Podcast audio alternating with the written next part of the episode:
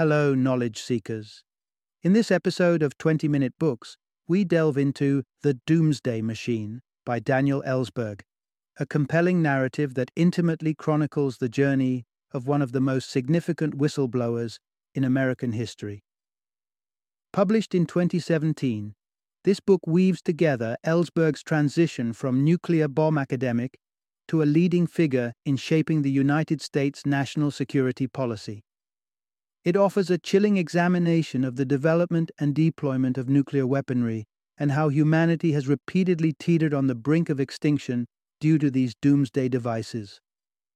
Daniel Ellsberg, the author, is not just a writer, but a noted activist and former United States military analyst. His previous works include Secrets, a memoir of Vietnam and the Pentagon Papers, where he divulged influential but confidential information about the United States political and military conduct during the Vietnam War in 1971.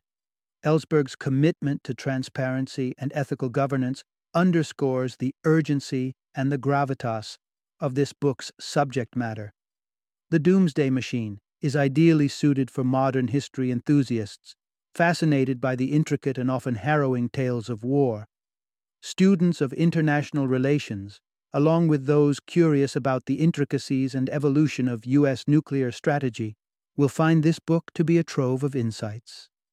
It's a must read for anyone concerned with the balance of global power and the existential threats that nuclear arsenal poses to all life on Earth.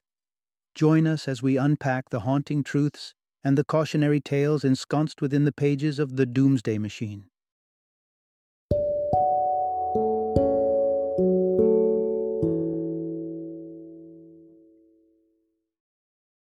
The Doomsday Machine Confessions of a Nuclear War Planner. Introduction Discover the fragile line between safety and nuclear catastrophe Picture a world teetering on the edge of total destruction, where safety and obliteration are separated by systems and decisions more precarious than you ever imagined. This unsettling reality is not the stuff of science fiction. It is the essence of what the Doomsday Machine unveils about the true state of nuclear warfare potential and the myths that we've been led to believe. Often, the public is under the impression that the power to initiate nuclear war rests solely in the hands of one individual, the President of the United States. Accompanying him, the so called nuclear football, a briefcase shrouded in mystery and fear, is thought to be the singular tool enabling a nuclear strike. But what if this imagery is just a fraction of the truth? As an expert entrenched in the defense mechanisms of the country, the author peels back the veneer to expose the intricate, often alarming mechanisms that make up the United States nuclear protocol.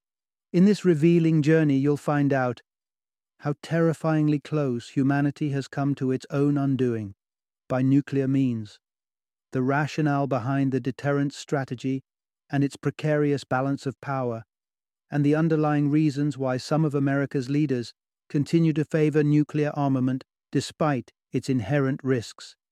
Join us as we unravel the threads of one of the world's most potent and misunderstood forces through the eyes of someone who knows it from the inside. Part 1 Unraveling the Origins of Civilian Bombing Tactics. The grim reality of modern warfare and its capacity for mass civilian casualties didn't emerge from the nuclear age alone.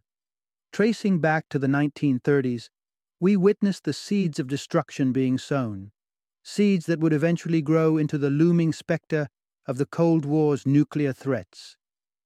But how did we reach a point where entire cities and their non combatant populations became targets in the violent chess game of war? Initially, European conflicts upheld a principle of just war, a doctrine that mandated the safety of innocents ensuring warfare was confined to combatants. It was a line drawn in the moral sands of battle, but one that began to blur as technology advanced. The burgeoning capabilities of aircraft, namely, paved a dark new path. Aircraft development by the 1930s had reached a pivotal point. Planes could now hold heavier payloads, and travel previously inconceivable distances. This technological leap effectively turned civilians into targets, no longer shielded by geography or the tenets of just war. The new strategy was brutally simple strike at the very heart of the enemy, disrupting the societal and economic foundations upon which they stood. The tragic story of Guernica stands as a stark representation of this shift. The bombing, rendered hauntingly in Picasso's famous painting, was more than just an attack. It was a message that all were fair game in the quest for supremacy. An estimated 1,000 civilians perished in flames, underscoring the destructive potential of strategic bombings. World War II would only escalate the disregard for civilian safety. Despite President Roosevelt's plea for restraint, city center bombings became a vicious tit for tat, with the Blitz and subsequent British retaliations writing new chapters of devastation. It was the United States, however, that would execute the deadliest single non nuclear attack in history, scorching Tokyo and claiming 100,000 lives in one unforgiving night. These events, though occurring decades before the zenith of nuclear brinkmanship, exposed the terrifying vulnerabilities of civilian populations and set the precedent for the ruthless calculus of war, a calculus that would only grow more complex and more deadly with the advent of nuclear weapons. Part 2 An innocuous project with grave implications for the future. Imagine being just nine years old, your eyes wide with curiosity, not fully comprehending the ghastly images on the cinema screen cities alight, lifeless bodies, destruction on an inconceivable scale. For young Daniel Ellsberg, these scenes of the London Blitz during World War II weren't just newsreels. They were the harbingers of a life irrevocably intertwined with the fate of global warfare. Fast forward a few years to the corridors of a school where a ninth grade Ellsberg pondered over an assignment on theoretical nuclear weapons. Despite the bomb's non existence at the time, speculation ran rampant in academic and fictional literature about the horrific potential of such devices. Drawing from these sources, Ellsberg and his peers sensed the horrifying imbalance such weapons could bring, the inherent instability, the susceptibility to misuse, and the catastrophic dangers posed to humanity. What Ellsberg pieced together in a classroom aligned with the grave discoveries of a cadre of scientists embroiled in the clandestine Manhattan Project. Among them was Leo Szilard, who inadvertently stumbled upon nuclear fission in 1939. That flash of energy on his oscilloscope carried an ominous sign, one that signaled the dawn of a new era where the stakes of war soared to existential heights. As with many scientific endeavors of the time, the Manhattan Project was fueled by fear as much as curiosity, the nagging dread that, should they hesitate, a weapon of unimaginable power might fall into the hands of an unscrupulous enemy, specifically Nazi Germany. Their goal was a noble one to create a deterrent formidable enough to halt the ambitions of oppressive regimes. Little did they know, the bombs they forged would not only devastate Japan, but also ignite an arms race that sent tremors through the delicate power balance of a post war world. Ellsberg, too, was swept up in the zeitgeist of his era, molded by the pervasive Cold War propaganda, stark images and grim warnings of the Soviet Union's post war expansion anchored his belief that preventing other nations from acquiring nuclear capabilities was paramount. It was a path that led Ellsberg to delve deeper into nuclear strategy, particularly the prevailing concept of deterrence. As we turn the page to the next chapter, we explore the complex and often murky waters of nuclear deterrence, a precautionary tale that would guide Ellsberg on an unpredictable journey through the annals of Cold War policy and beyond.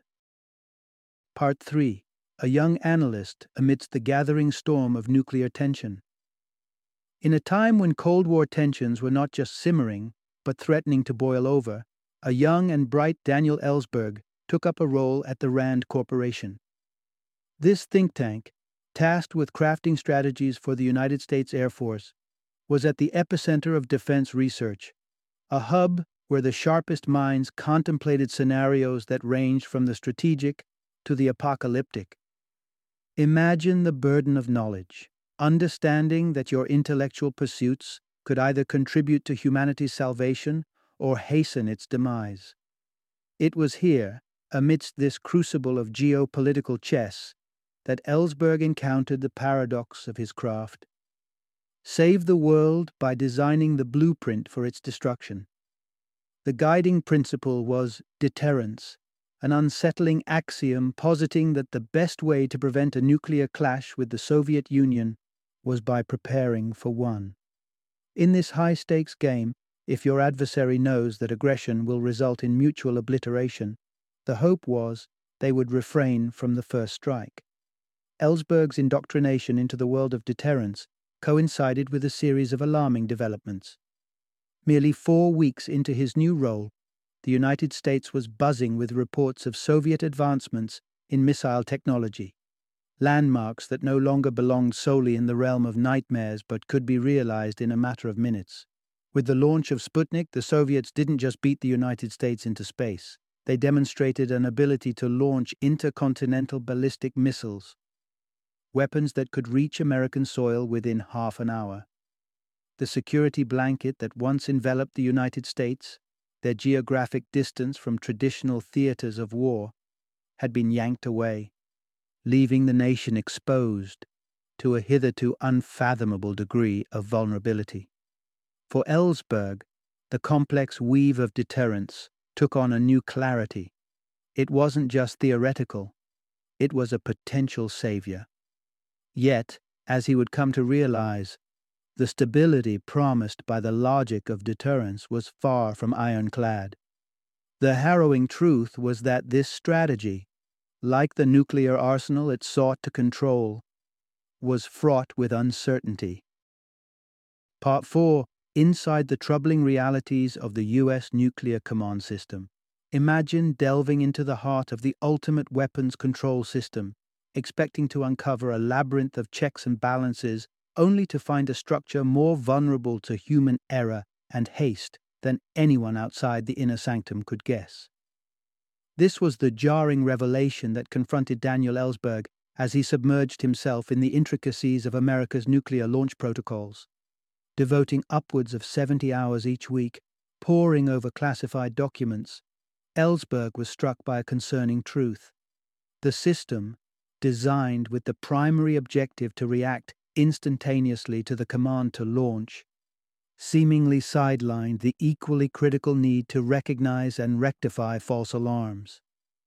In this high speed construct, the launch of a nuclear weapon could happen precipitously, with or without the President's endorsement. The safeguards in place told a reassuring tale on paper. A two person rule ostensibly underpinned the system, requiring split codes housed in separate envelopes and necessitating dual consent for launch. But the veil of security thinned upon closer inspection. Practicality, or rather the fear of inertia in the face of a surprise assault, had twisted the two man rule into a form where it could easily be circumvented. There was another startling lapse the absence of a robust stop mechanism. Once the command was issued and nuclear forces were set in motion, the authority to call them back was non existent. Not even the President, traditionally viewed as the sole custodian of nuclear authority, could reverse the course once a bomber was skybound. The more he uncovered, the less fictional the scenario of a doomsday seemed to Ellsberg. The potential for accidental annihilation for a miscalculated move to spiral into a nuclear nightmare, revealed that the system which held humanity's fate was perilously fallible. And it was this chilling insight that sowed the seeds of doubt in Ellsberg's mind about the entire strategic framework governing nuclear arsenals. Part 5 Charting a Safer Course in the Face of Nuclear Authorization. Realities plagued by the discovery of the ease with which nuclear war could be initiated, Ellsberg embarked on a quest for truth and certainty. He aimed to verify the prevailing belief that only the President of the United States held the power to unleash nuclear hellfire. His investigation unearthed startling realities. In 1959, it came to light that President Eisenhower had discreetly authorized Admiral Harry Felt, stationed a world away in Hawaii, the authority to launch nuclear weapons should communications with the mainland collapse, an unsettling precedent which suggested that the power to deploy the most devastating weapons known to man could be devolved. But the web of delegated responsibility extended far beyond a solitary admiral. A slew of high ranking officers, a dozen or more four star generals, and a surprising number of three star officers bore similar heavy burdens. The power to initiate nuclear war, it appeared, could cascade down the chain of command, and it was precisely this kind of systemic gap that sent ripples of concern through Ellsberg's conscience. Determined to rectify the situation, he presented his findings to the upper echelons of government. The response was a mix of shock and denial. Even Secretary of Defense Robert McNamara grappled with the implications of what Ellsberg conveyed. Commissioned with the weighty task of drafting a new national security policy, Ellsberg proposed a triad of reforms aimed at tempering the apocalyptic potential of the current system. His vision was one of restraint and structure. Firstly, institute a no cities strategy for the unthinkable event of nuclear engagement, targeting military rather than civilian sites to dissuade Soviet retaliation against populated areas. Secondly, shelter and safeguard the reserve forces to ensure a surviving command capable of de escalating hostilities, with the hope of preventing a total slide into nuclear abyss. And finally, introduce a stop command, a failsafe that would permit the cancellation of a nuclear launch, should the initial GIO have been the result of miscalculation or error. In May 1961, President Kennedy's administration ratified Ellsberg's proposals, reshaping the United States' approach to nuclear warfare. Amidst the shadows of the Cold War, Ellsberg's contributions were instrumental in weaving a new thread of restraint into the fabric of nuclear strategy, a step back from the brink, guiding a world fraught with the specter of total annihilation toward a path of calculated caution and conscious control. Part 6 Envisioning the Unthinkable the grim toll of a first strike nuclear war. In the precarious balance of Cold War power, Daniel Ellsberg's efforts to inject a measure of sanity into nuclear policy were only a bulwark against an ever present threat. The arms race charged forward unabated, with new, more destructive weaponry developed and military doctrines that soberly contemplated the incineration of cities. Amidst this arms build-up, Ellsberg was exposed to the stark potential aftermath of a first strike scenario, a preemptive nuclear assault by the United States against the Soviet Union and its Warsaw Pact allies. This was not merely an exercise in war gaming, it was a glimpse into a possible future so bleak it dwarfed all previous reckonings of conflict.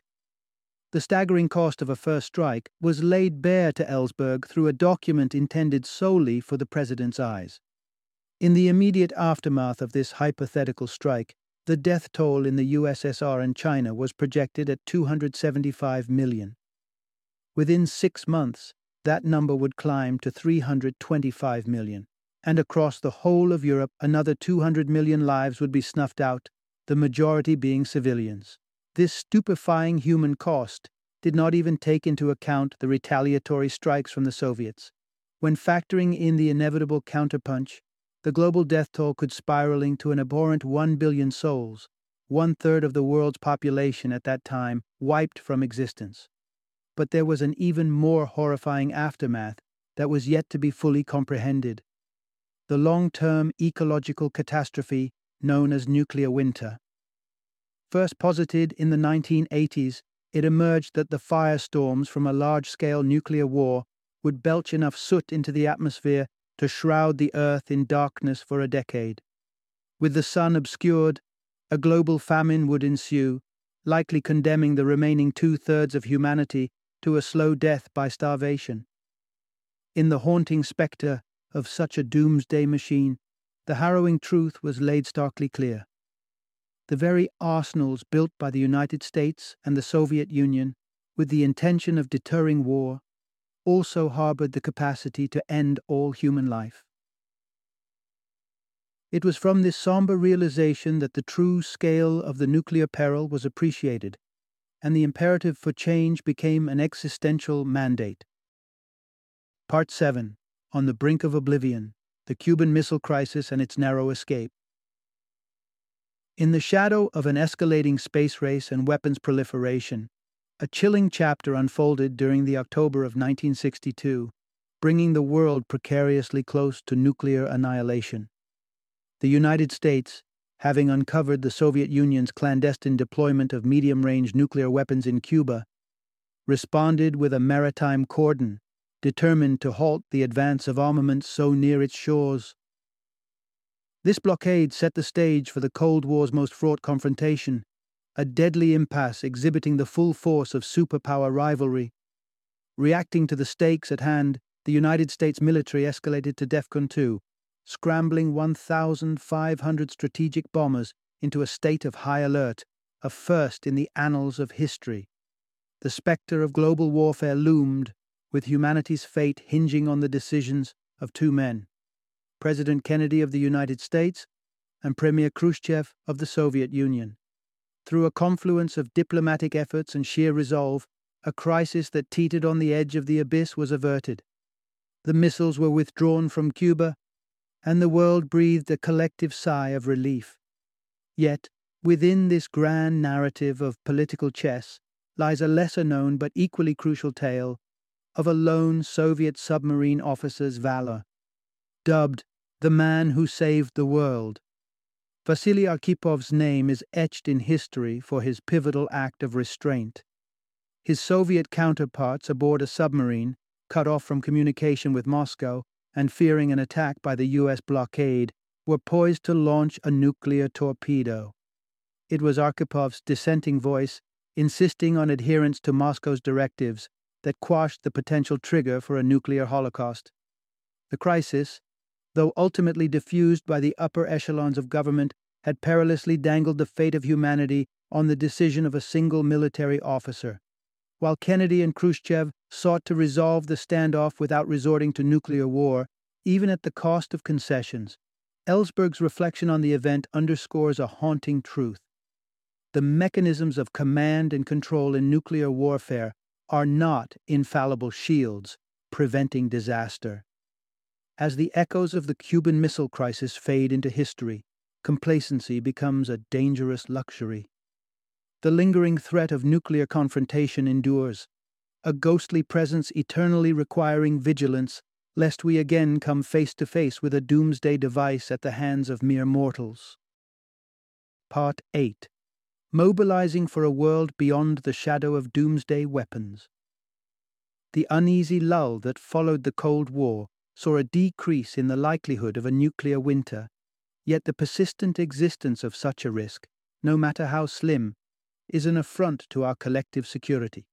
It stirs within us an imperative to rally against the continued presence of doomsday devices, that indomitable arsenal of the United States and Russia capable of catapulting civilization into a catastrophic tailspin from just a single misstep, be it a technical glitch or a terrorist attack. The endeavor to neutralize this threat isn't about the total abolition of nuclear arms an idealist's dream. It's about dismantling the specific mechanisms that enable instantaneous, hair trigger responses, those that propel us toward mutual destruction at a moment's notice. Such a dismantlement wouldn't erase the prospect of a limited nuclear exchange, but it would drastically diminish the chances of a nuclear winter, sparing humanity from complete annihilation.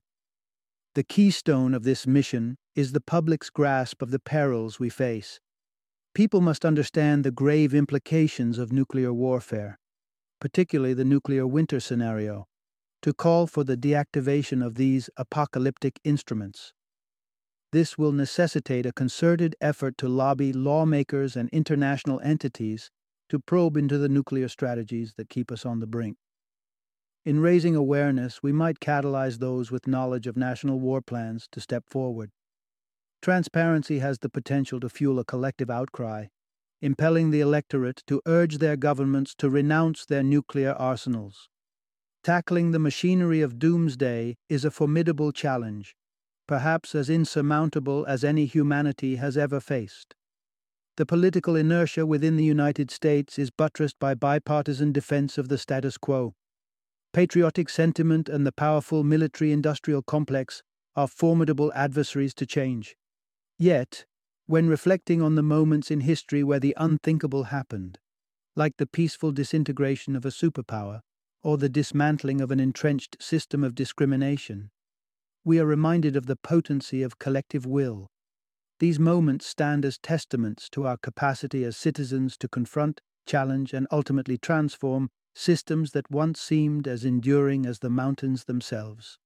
In the face of potential doomsday, this ability to change the course of history must be embraced and mobilized. It is the beacon of hope that guides us toward a future where the specter of nuclear catastrophe is banished and humanity can thrive unshadowed by existential dread.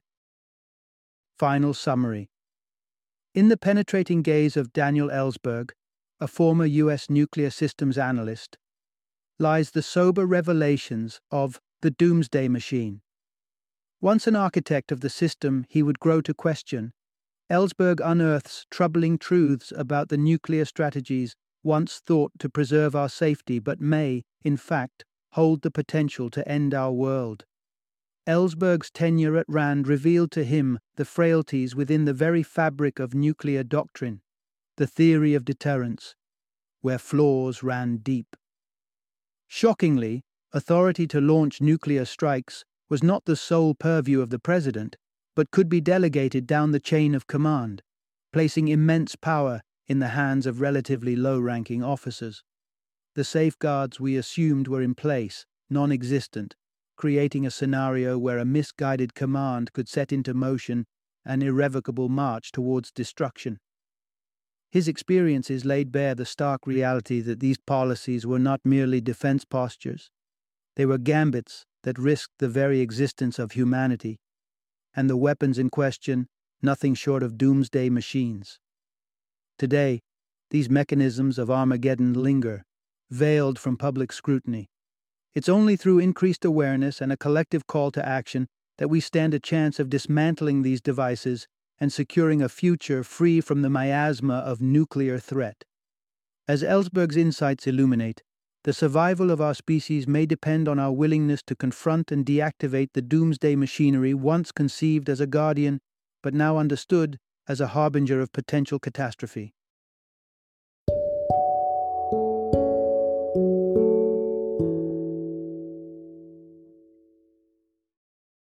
Thank you for joining me today on this journey of learning and discovery as we explored the insights of another thought provoking book in our growing library of knowledge.